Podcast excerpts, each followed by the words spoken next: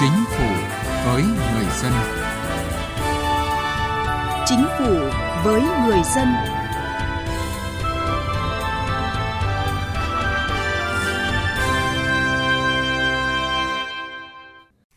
Xin kính chào quý vị và các bạn. Thưa quý vị, mới đây Bộ Thông tin và Truyền thông đề nghị các bộ ngành địa phương tiếp tục triển khai quyết liệt và có hiệu quả các giải pháp để đạt được mục tiêu cung cấp 100% dịch vụ công đủ điều kiện lên trực tuyến mức độ 4 trong năm nay.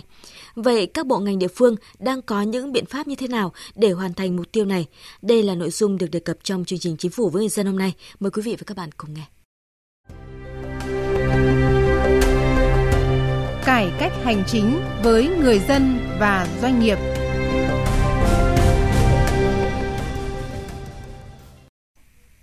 Thưa quý vị và các bạn, 60% dịch vụ công ở tỉnh Quảng Ninh được cung cấp ở mức độ 4. Quảng Ninh cũng là một trong những địa phương dẫn đầu cả nước về tỷ lệ dịch vụ công trực tuyến được tích hợp trên cổng dịch vụ công quốc gia.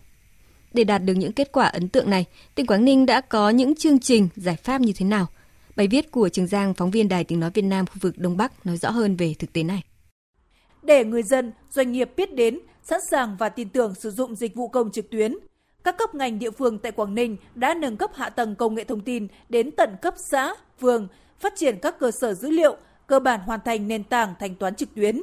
triển khai đề án, phát huy vai trò của thanh niên trong công tác tuyên truyền, vận động, hướng dẫn dịch vụ công trực tuyến mức độ 3, 4 cho người dân tại khu dân cư trên địa bàn tỉnh giai đoạn 2019-2025. Hàng trăm đội thanh niên tình nguyện được thành lập, ứng trực tại các trung tâm hành chính công cấp huyện, bộ phận tiếp nhận và trả kết quả hiện đại cấp xã.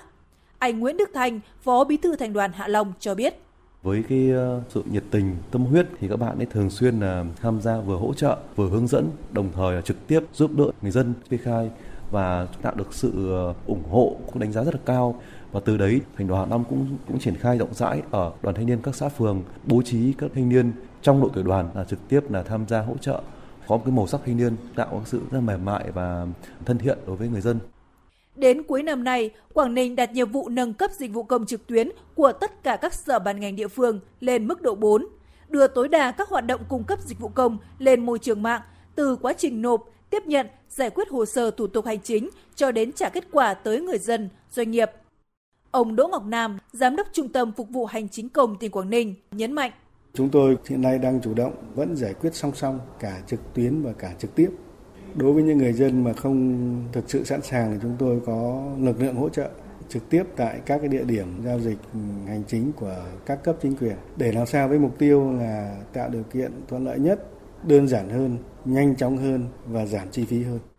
Trung tâm hành chính công các cấp và bộ phận tiếp nhận và trả kết quả hiện đại cấp xã sẽ ưu tiên giải quyết hồ sơ trực tuyến trước nhất, nâng cao sự tin tưởng của người dân, hình thành thói quen giải quyết thủ tục hành chính qua mạng.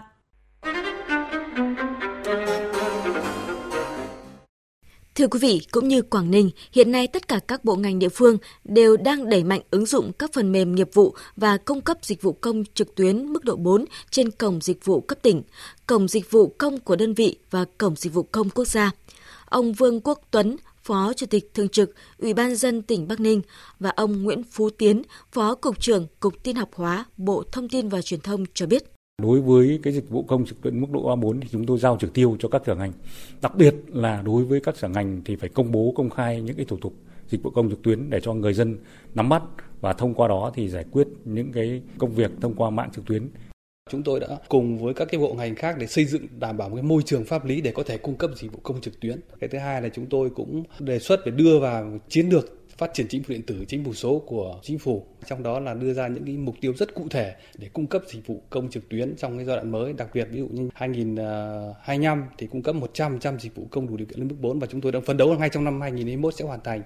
Để dịch vụ công trực tuyến gần hơn với người dân, Bộ Thông tin và Truyền thông cùng với các bộ ngành địa phương đã thực hiện nhiều giải pháp đồng bộ. Trong đó, đáng chú ý là bộ này ban hành công văn đẩy mạnh triển khai cung cấp dịch vụ công đủ điều kiện lên trực tuyến mức độ 4 trong năm 2021.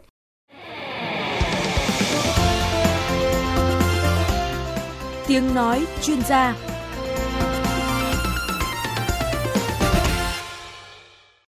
quý vị và các bạn, tính đến cuối tháng 5, cả nước có 3 cơ quan, bộ, ngành là Bộ Thông tin và Truyền thông, Bộ Y tế, Bảo hiểm xã hội Việt Nam cùng hai tỉnh Bến Tre và Tây Ninh hoàn thành việc đưa 100% dịch vụ công đủ điều kiện lên trực tuyến mức độ 4. Vậy liệu rằng mục tiêu cung cấp 100% dịch vụ công đủ điều kiện lên mức độ 4 trong năm nay ở các địa phương, cơ quan, ban ngành khác liệu có khả thi? Và cần có những giải pháp như thế nào để người dân doanh nghiệp có điều kiện cơ hội tiếp cận nhiều hơn với các dịch vụ công trực tuyến. Đây là nội dung phóng viên Thu Thảo phỏng vấn bà Đỗ Thanh Huyền, chuyên gia phân tích chính sách công, chương trình phát triển Liên Hợp Quốc tại Việt Nam ngay sau đây. Mời quý vị và các bạn cùng nghe. Thưa bà Đỗ Thanh Huyền ạ, qua quá trình nhiều năm nghiên cứu chỉ số hiệu quả quản trị và hành chính công cấp tỉnh Papi, cũng như là qua những trải nghiệm thực tế khi thực hiện thủ tục hành chính thì bà đánh giá như thế nào về mức độ cung cấp dịch vụ công trực tuyến, đặc biệt là các dịch vụ công mức độ 4 của các bộ ngành địa phương hiện nay? Thực ra thì để đánh giá về cái ờ, mức đáp ứng của dịch vụ công trực tuyến quốc gia cũng như là ờ, dịch vụ công trực tuyến của các địa phương thì chúng ta sẽ phải đi vào nghiên cứu uh, một cách bài bản để có thể hiểu được. Um, cách nghiên cứu thứ nhất là có thể nhìn vào các cái cổng dịch vụ công trực tuyến hiện nay để xem xem là cái mức độ 3, mức độ 4 nó ở cấp độ nào. Cách đánh giá tiếp theo là đánh giá từ bên ngoài tức là đánh giá người dân đánh giá và doanh nghiệp đánh giá để xem xem là việc họ sử dụng được cái dịch vụ công trực tuyến đấy ở mức độ nào. Thì theo như tôi um, quan sát, đặc biệt là lên trên cái cổng dịch vụ công trực tuyến quốc gia hiện nay. Thì khi mà bấm vào cái dịch vụ công trực tuyến của phục vụ công dân chẳng hạn, thì ờ, hiện nay chúng ta đã đưa lên trên ờ, đó rất là nhiều các cái dịch vụ. Chẳng hạn như là dịch vụ liên quan đến kết hôn, hay là giám hộ, hay là các dịch vụ khác về về học tập, về cư trú. Thế thì tuy nhiên thì có những cái vấn đề thực tiễn xảy ra đang đang tồn tại. Tôi lấy đơn cử một cái ví dụ. Trong thời gian vừa qua thì tôi đã à, cùng với một số à, bạn bè hỗ trợ cho một em bé để được um, vào nhập học online thôi ở một địa bàn tại thành phố Hà Nội. Nhảy ra về thủ tục liên quan tới cư trú chẳng hạn là tạm trú thì rất có thể là sẽ lên được ở cổng dịch công trực tuyến này để làm tạm trú hoặc đăng ký tạm trú chẳng hạn. Tuy nhiên trong cái quá trình giao dịch thì nó phát sinh ra một số những cái vấn đề uh, dịch vụ công trực tuyến là làm cái sổ tạm trú trên cái phần cư trú và giấy tờ tùy thân là này lại không đến được với những người cần khi người ta có nhu cầu. Vâng, với những gì vừa phân tích thì theo bà mục tiêu mà Bộ Thông tin và Truyền thông đưa ra với các bộ ngành địa phương là cung cấp 100% dịch vụ công đủ điều kiện lên trực tuyến mức độ 4 trong năm nay liệu có khả thi không ạ? Theo tôi nghĩ thì bây giờ cho đến tháng 12 là chỉ còn có đúng một quý, chúng ta cũng chỉ còn có 10 ngày nữa là hết quý 3 và còn quý 4 là chắc chắn là từ nay cho đến hết uh, năm. Uh, ngoài những cái công việc khẩn cấp ứng phó với Covid thì ờ, còn có rất là nhiều những cái công việc khác. Chính vì thế mà cái việc mà đưa ra cái chỉ tiêu là 100% ờ, dịch công trực tuyến thì tôi nghĩ rằng là nó uh, khó khả thi trong năm nay và thực ra thì trong uh, cái công tác của chúng tôi uh, trong hỗ trợ các địa phương sau khi mà phân tích cái dữ liệu chỉ số copy chẳng hạn thì tôi thấy rằng là như năm 2020 thì chỉ có khoảng tầm 4%, 5% là sử dụng cái dịch công trực tuyến à, quốc gia. À, trong số 4 đến 5% đấy thì phần lớn là à, đến 50% là cán bộ công chức viên chức thực hiện. Còn lại thì số người sử dụng ở các cái lĩnh vực khác rất là thấp còn rất là nhiều việc phải làm và nhìn vào cái dữ liệu của Papi thì tôi thấy rằng là những cái dịch vụ nào mà là mang tính liên thông thì hầu như là chưa có khả năng để có thể làm được đến cấp độ 4 như bà có vừa đề cập thì theo một cái nghiên cứu của Papi công bố gần đây thì chỉ có 4% người dân tham gia khảo sát trên toàn quốc là biết đến và sử dụng cổng dịch vụ công quốc gia. Vì sao lại có tình trạng này thưa bà? tôi nghĩ rằng là nó là vấn đề hai chiều tức là về phía bên chính quyền từ ờ, cấp xã phường thị trấn cho lên đến cấp uh, trung ương là bộ ban ngành thế thì uh, cái điều kiện đó đã được đáp ứng chưa thì là phải quay trở lại đánh giá về cái mức độ sẵn sàng của hơn 11.000 xã phường thị trấn trên phạm vi toàn quốc. Và chưa nói đến cái cấp độ uh, chung là cầu nối là cấp huyện hay là cấp tỉnh là cái cấp mà hiện thực hóa các cái chính sách của trung ương đưa về địa phương để cho nó tăng cường cái tính khả thi. Thì bên cầu là gì? Tức là về phía bên người dùng đúng không ạ? Là người dùng có cái nhu cầu sử dụng cái dịch vụ đó. Thì chúng ta đã thứ nhất là đã tuyên truyền phổ biến cho người dân biết đến những cổng dịch vụ công trực tuyến đó hay chưa? Thứ hai là chúng ta đã cho thấy rằng là cái cổng dịch vụ công trực tuyến đó đã thực hiện được và đã đáp ứng được cái nhu cầu của họ hay chưa? Thì chúng ta thấy rằng là giữa cái cung và cái cầu là nó chưa gặp nhau ở rất nhiều điểm. À, và một trong những cái điểm then chốt ở đấy nó là vấn đề về kỹ thuật. Cái điểm then chốt thứ hai nữa là chất lượng của đội ngũ cán bộ công chức cấp xã để đáp ứng cái nhu cầu điện tử hóa hay là số hóa của trung ương. Chúng ta có thực sự là đem đến cho người dân những cái dịch vụ người ta thực sự cần uh, và làm được hay không? Uh, hay là chúng ta mới chỉ dừng đến cấp độ 2 có nghĩa là chia sẻ thông tin chứ còn muốn làm tiếp thì anh vẫn phải đến xã phường thị trấn anh vẫn phải tới gặp người này người kia. Thế mà mình chưa nói đến cả cái câu chuyện là nhũng nhiễu nữa thì lại mới có thể làm xong được một cái thủ tục giấy tờ nào đấy chẳng hạn. Vậy thì để người dân doanh nghiệp có điều kiện cơ hội tiếp cận nhiều hơn với các dịch vụ công trực tuyến theo bà, chúng ta cần phải có những cái giải pháp cụ thể như thế nào? Tôi nghĩ là một trong những cái giải pháp bức thiết hiện nay ấy, đó là làm thế nào để hỗ trợ cho công dân người ta vào được dịch vụ công trực tuyến mà chúng ta đang có. Bằng cách nào? Đây cũng là cái cái mà tôi đã chia sẻ với thành phố Hà Nội uh, trong thời gian gần đây. Đó là chúng ta đang có rất là nhiều đội ngũ đoàn viên trong các cái tỉnh đoàn, thành đoàn, huyện đoàn, xã đoàn là những người trẻ. Vậy thì tại sao chúng ta không uh, huy động họ? Thứ nhất là hướng dẫn cho người dân sử dụng các cái dịch vụ công trực tuyến hiện nay đang có. Thứ hai là đưa các cái um, tờ giới thiệu về dịch vụ công trực tuyến cấp độ 3, cấp độ 4 về với trưởng thôn, tổ dân phố, trường ấp, trường bản để họ làm cái trung tâm thông tin tại cơ sở trước cho người dân để người ta biết là à ở đây, nếu như muốn làm các cái ờ, thủ tục này, thì hiện nay ngoài cái việc lên đến xã, lên đến phường,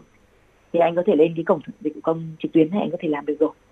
Cái vấn đề tiếp theo, đó là câu chuyện về ờ, thiết lập một cái unique ID có nghĩa là mỗi một công dân từ khi sinh ra sẽ có một cái mã số riêng của mình, thì chúng ta sẽ có mà quản lý một con người đấy thôi, thì mới có hy vọng rằng là cái hệ thống dịch vụ công trực tuyến quốc gia của chúng ta mới toàn diện. Vấn đề thứ ba ấy, tiếp tục đưa các cái dịch vụ công liên quan tới công dân lên trên cổng dịch vụ công trực tuyến. Hiện nay tôi thấy rằng là nghiêng về doanh nghiệp nhiều hơn so với công dân. Có rất nhiều những cái uh, dịch vụ hành chính mà được đến công dân thì lại mới chỉ ở cấp độ 2 hay là cấp độ 3 thì làm thế nào đấy để giúp cho chính quyền địa phương chính quyền cơ sở chuyển đổi các cái dịch vụ liên quan tới công dân đưa lên cổng dịch vụ công trực tuyến của tỉnh rồi sau đấy kết nối với cổng dịch vụ công trực tuyến quốc gia nó là cái bài toán của hệ thống. Và hệ thống ở đây là chính là cái quyết tâm về mặt chính trị cũng như là uh, tài chính và kỹ thuật của uh, chính đội ngũ lãnh đạo cũng như là cán bộ công chức viên chức từ cấp trung ương cho đến cấp địa phương. Và tôi vẫn nhấn mạnh quay trở lại đó là chúng ta sẽ phải hiểu cấp cơ sở trước đã để xem xem họ phục vụ được ai cái gì tại thời điểm này trong trung hạn 5 năm trong thời gian dài hạn 10 năm thì lúc đó chúng ta mới có được một cái lộ trình hướng tới 100% cái dịch vụ công trực tuyến. Vâng, xin trân trọng cảm ơn bà. Thưa chị, chị có thể cho biết là đối tượng nào sẽ được trợ giúp pháp lý? Vâng, theo quy định của Luật trợ giúp pháp lý năm 2017 thì đối tượng được trợ giúp pháp lý miễn phí bao gồm người có công với cách mạng, người thuộc hộ nghèo, trẻ em, người dân tộc thiểu số cư trú ở vùng có điều kiện kinh tế xã hội đặc biệt khó khăn, người bị buộc tội từ đủ 16 tuổi đến dưới 18 tuổi, người bị buộc tội thuộc hộ cận nghèo. Và một số nhóm người có khó khăn về tài chính gồm có cha đẻ, mẹ đẻ, vợ, chồng, con của liệt sĩ và người có công nuôi dưỡng khi liệt sĩ còn nhỏ, người nhiễm chất độc da cam, người cao tuổi, người khuyết tật, người từ đủ 16 tuổi đến dưới 18 tuổi là bị hại trong vụ án hình sự,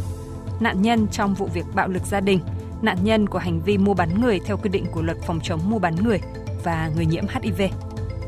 Vậy thì người được trợ giúp pháp lý có phải trả tiền không thưa chị? Nếu họ là người được trợ giúp pháp lý thì sẽ được trợ giúp pháp lý mà không phải trả tiền, lợi ích vật chất hoặc là lợi ích khác. À vâng, à, vậy chị có thể cho biết làm cách nào để liên hệ với Trung tâm trợ giúp pháp lý nhà nước? Vâng, anh hãy tìm địa chỉ liên hệ và số điện thoại của Trung tâm trợ giúp pháp lý nhà nước theo những cách sau đây. Thứ nhất là truy cập danh sách tổ chức thực hiện trợ giúp pháp lý, người thực hiện trợ giúp pháp lý trên cổng thông tin điện tử Bộ Tư pháp hoặc trang thông tin trợ giúp pháp lý hoặc trang thông tin điện tử của Sở Tư pháp tỉnh, thành phố. Thứ hai là anh gọi về Cục trợ giúp pháp lý Bộ Tư pháp theo số điện thoại là 024 6273 9641 để được hướng dẫn cụ thể. Vâng, xin cảm ơn chị.